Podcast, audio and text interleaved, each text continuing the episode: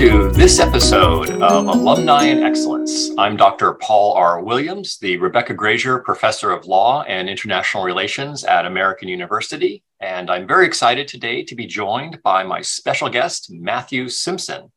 Matt was a student of mine in 2008. He was also a member of my Lawyering Peace program, and he was one of our star JDMA students at the time.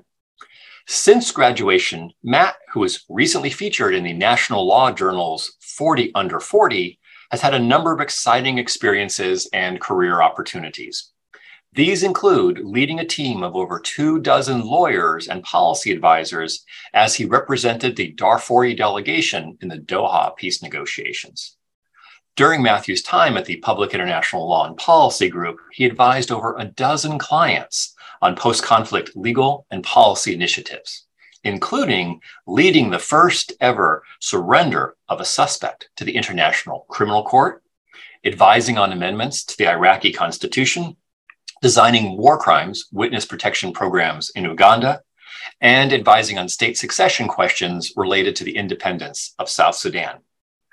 More recently, as a corporate partner at Mintz, Matt recently represented a client in a 2.6 billion yes, billion with a B, SPAC merger. And Matt may look a little bleary eyed today because he has just welcomed baby Simon into the world. So, Matt, welcome to the program. Hey, Paul, thanks so much for having me and for those kind words. And, and I'm sure Simon will appreciate the shout out as well. He's, he's sleeping somewhere, but uh, he's, uh, we're, we're pretty excited to have him as part of the family now. No, that's always an exciting phase in life to, to bring a, uh, to bring a newborn into the world. And to forget. Exciting is one word for it. well, as our listeners know, the idea of this podcast is for a rapid fire eight minute conversation to explore the career path of alumni who have achieved excellence. So let's kick it off with the first question. Matt, what's your wow? What makes you snap, crackle, and pop in the professional environment? So it probably won't come as a surprise to those of you that that know me, but I really like the people in my profession. Um, that's what drives me. I, I, every year I do a training for our first year corporate associates at Mintz.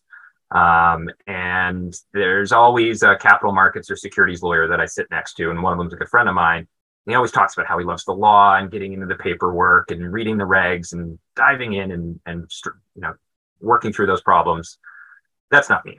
I always joke that I'm the lawyer that's not too fond of the law. Um, I like the people. You know, some of some people in our profession, the the worst part of their day is having to deal with the clients, and they just want to go draft documents. I'm somebody that really thrives on the relationships and the people, and finding ways to help my clients, whether they be Darfuris in a peace process alongside you, Paul, or a private equity fund, or the family office of a high net worth individual that I'm buying a company for um, those are my clients. I love helping them solve their problems and navigate the process. So the wow for me is the opportunity to work with people and help them solve their problems.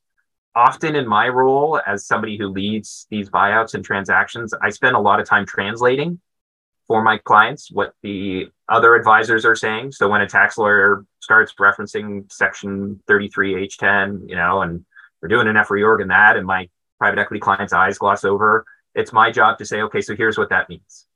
And that's what I really like. I like being that strategic advisor and counselor and helping my clients navigate a process that is often unfamiliar to them um, and quite technical, but also trying to ground it in reality. And that's why, for instance, the JDMA program was so valuable to me because I was able to get a master's degree because I'm a lawyer who appreciates context. It's not just about what the books say, it's about the context and what we're negotiating right? It's not the peace agreement that you and I worked on in 2011, not the paper that mattered nearly as much as the players and the advisors and the context in which we were trying to negotiate.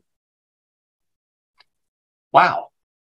Okay, Matt, what's your secret? What's your secret to success?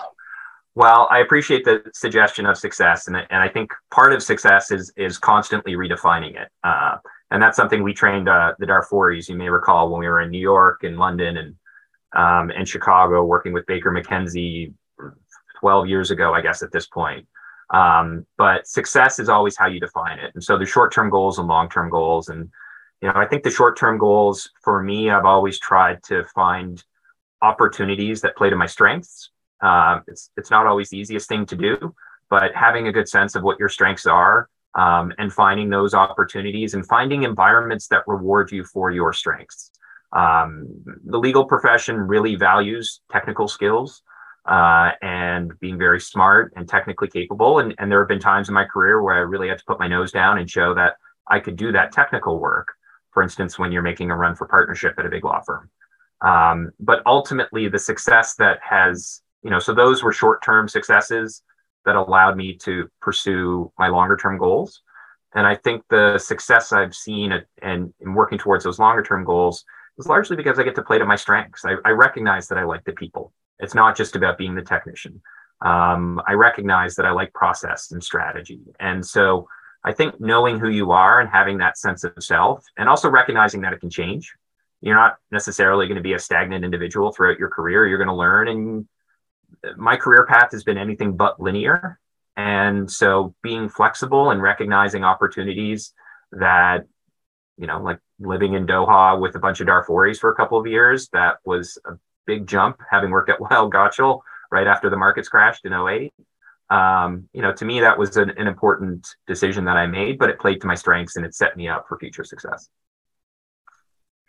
So I want to delve a little bit into into your brand. So Matt, what is your brand and how has that contributed to your success?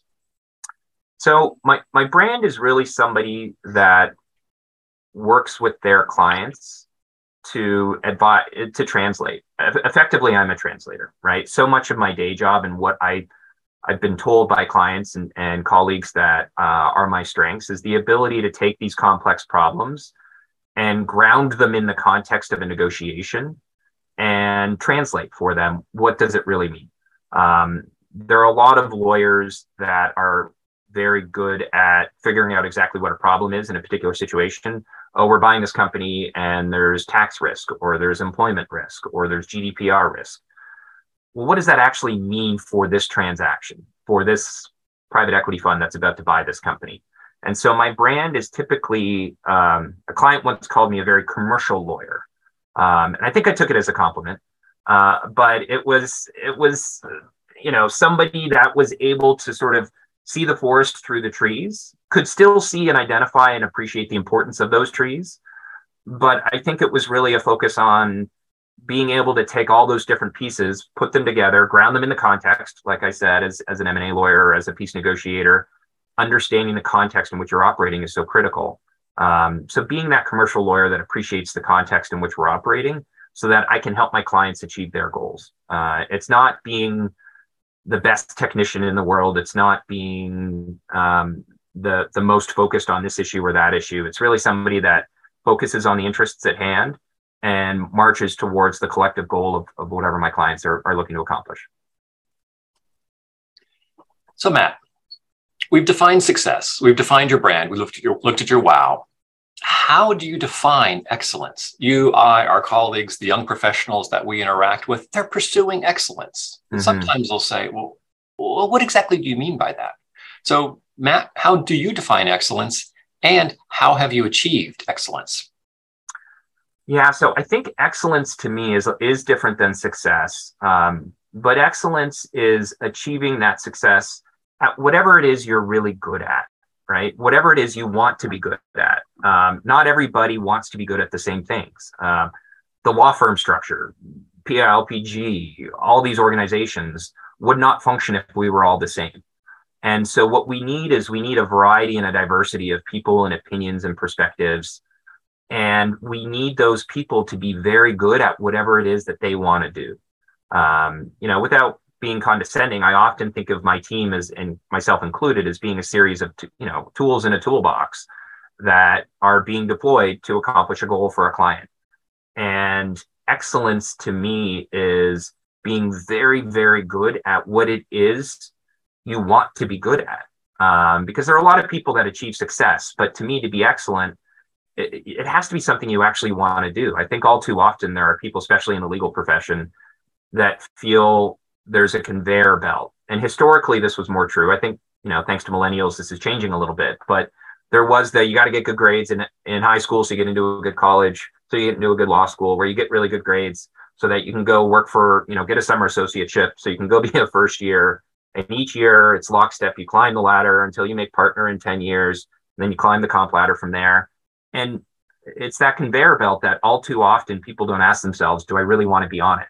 Is this what I want to be doing? Does this allow me to achieve excellence, not just success, because people define success often as compensation or awards, etc.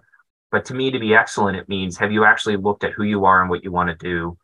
And have you focused your attention and your efforts to be incredibly good at that thing, whatever it is? Okay, Matt. Now, the most important question of this conversation What is your favorite flavor of ice cream, and what does it tell us about you? Oh, so that's the hard one. And admittedly, uh, my six and a half year old Penelope has strong opinions and influenced me on this extensively. Um, you know, I'm consistently a mint chocolate chip kind of guy. Uh, you know, it just gives you a little bit of that extra sweet. The mint's a nice offset to the tartness of some good dark chocolate chips. I'm gonna have to go with mint chocolate chip. Um, I am not, despite my six-year-old's best efforts, a fan of cotton candy ice cream. I don't get that flavor. It just doesn't. Or, or funfetti, I think, is another one I recently tried. Those don't work for me. Um, give me some mint chocolate chip, or even a really good vanilla with a good chocolate sauce on top, like a nice dark chocolate sauce. I'll be happy. No, no maple syrup on your vanilla ice cream, Matt. well, pralines and cream was something I grew up up north. That was that was a big one, surprisingly for Toronto. Um, yeah, I can't say I've done a lot of maple products on, on my ice cream, but uh, Chapman's Ice Cream is a great little local ice cream maker in, in Markdale, Ontario. So if you're ever up in, in Canada, look for Chapman's. They were great. great. Well, they have not paid any promotional consideration for this. Um, I was going to say, with that promotional shout yeah. out, they did sponsor me when I was 17 years old, though, in sailing, and and they were a great sponsor when I was 17. So maybe I'll pay it forward now. well, Matt, thank you for joining us today uh, and sharing with us some of your insights in how to achieve excellence uh, as our young professionals uh, begin their journey along their career path. It was a real pleasure chatting with you again, Matt. It was fantastic. Thanks so much for the time, Paul. Always appreciate it.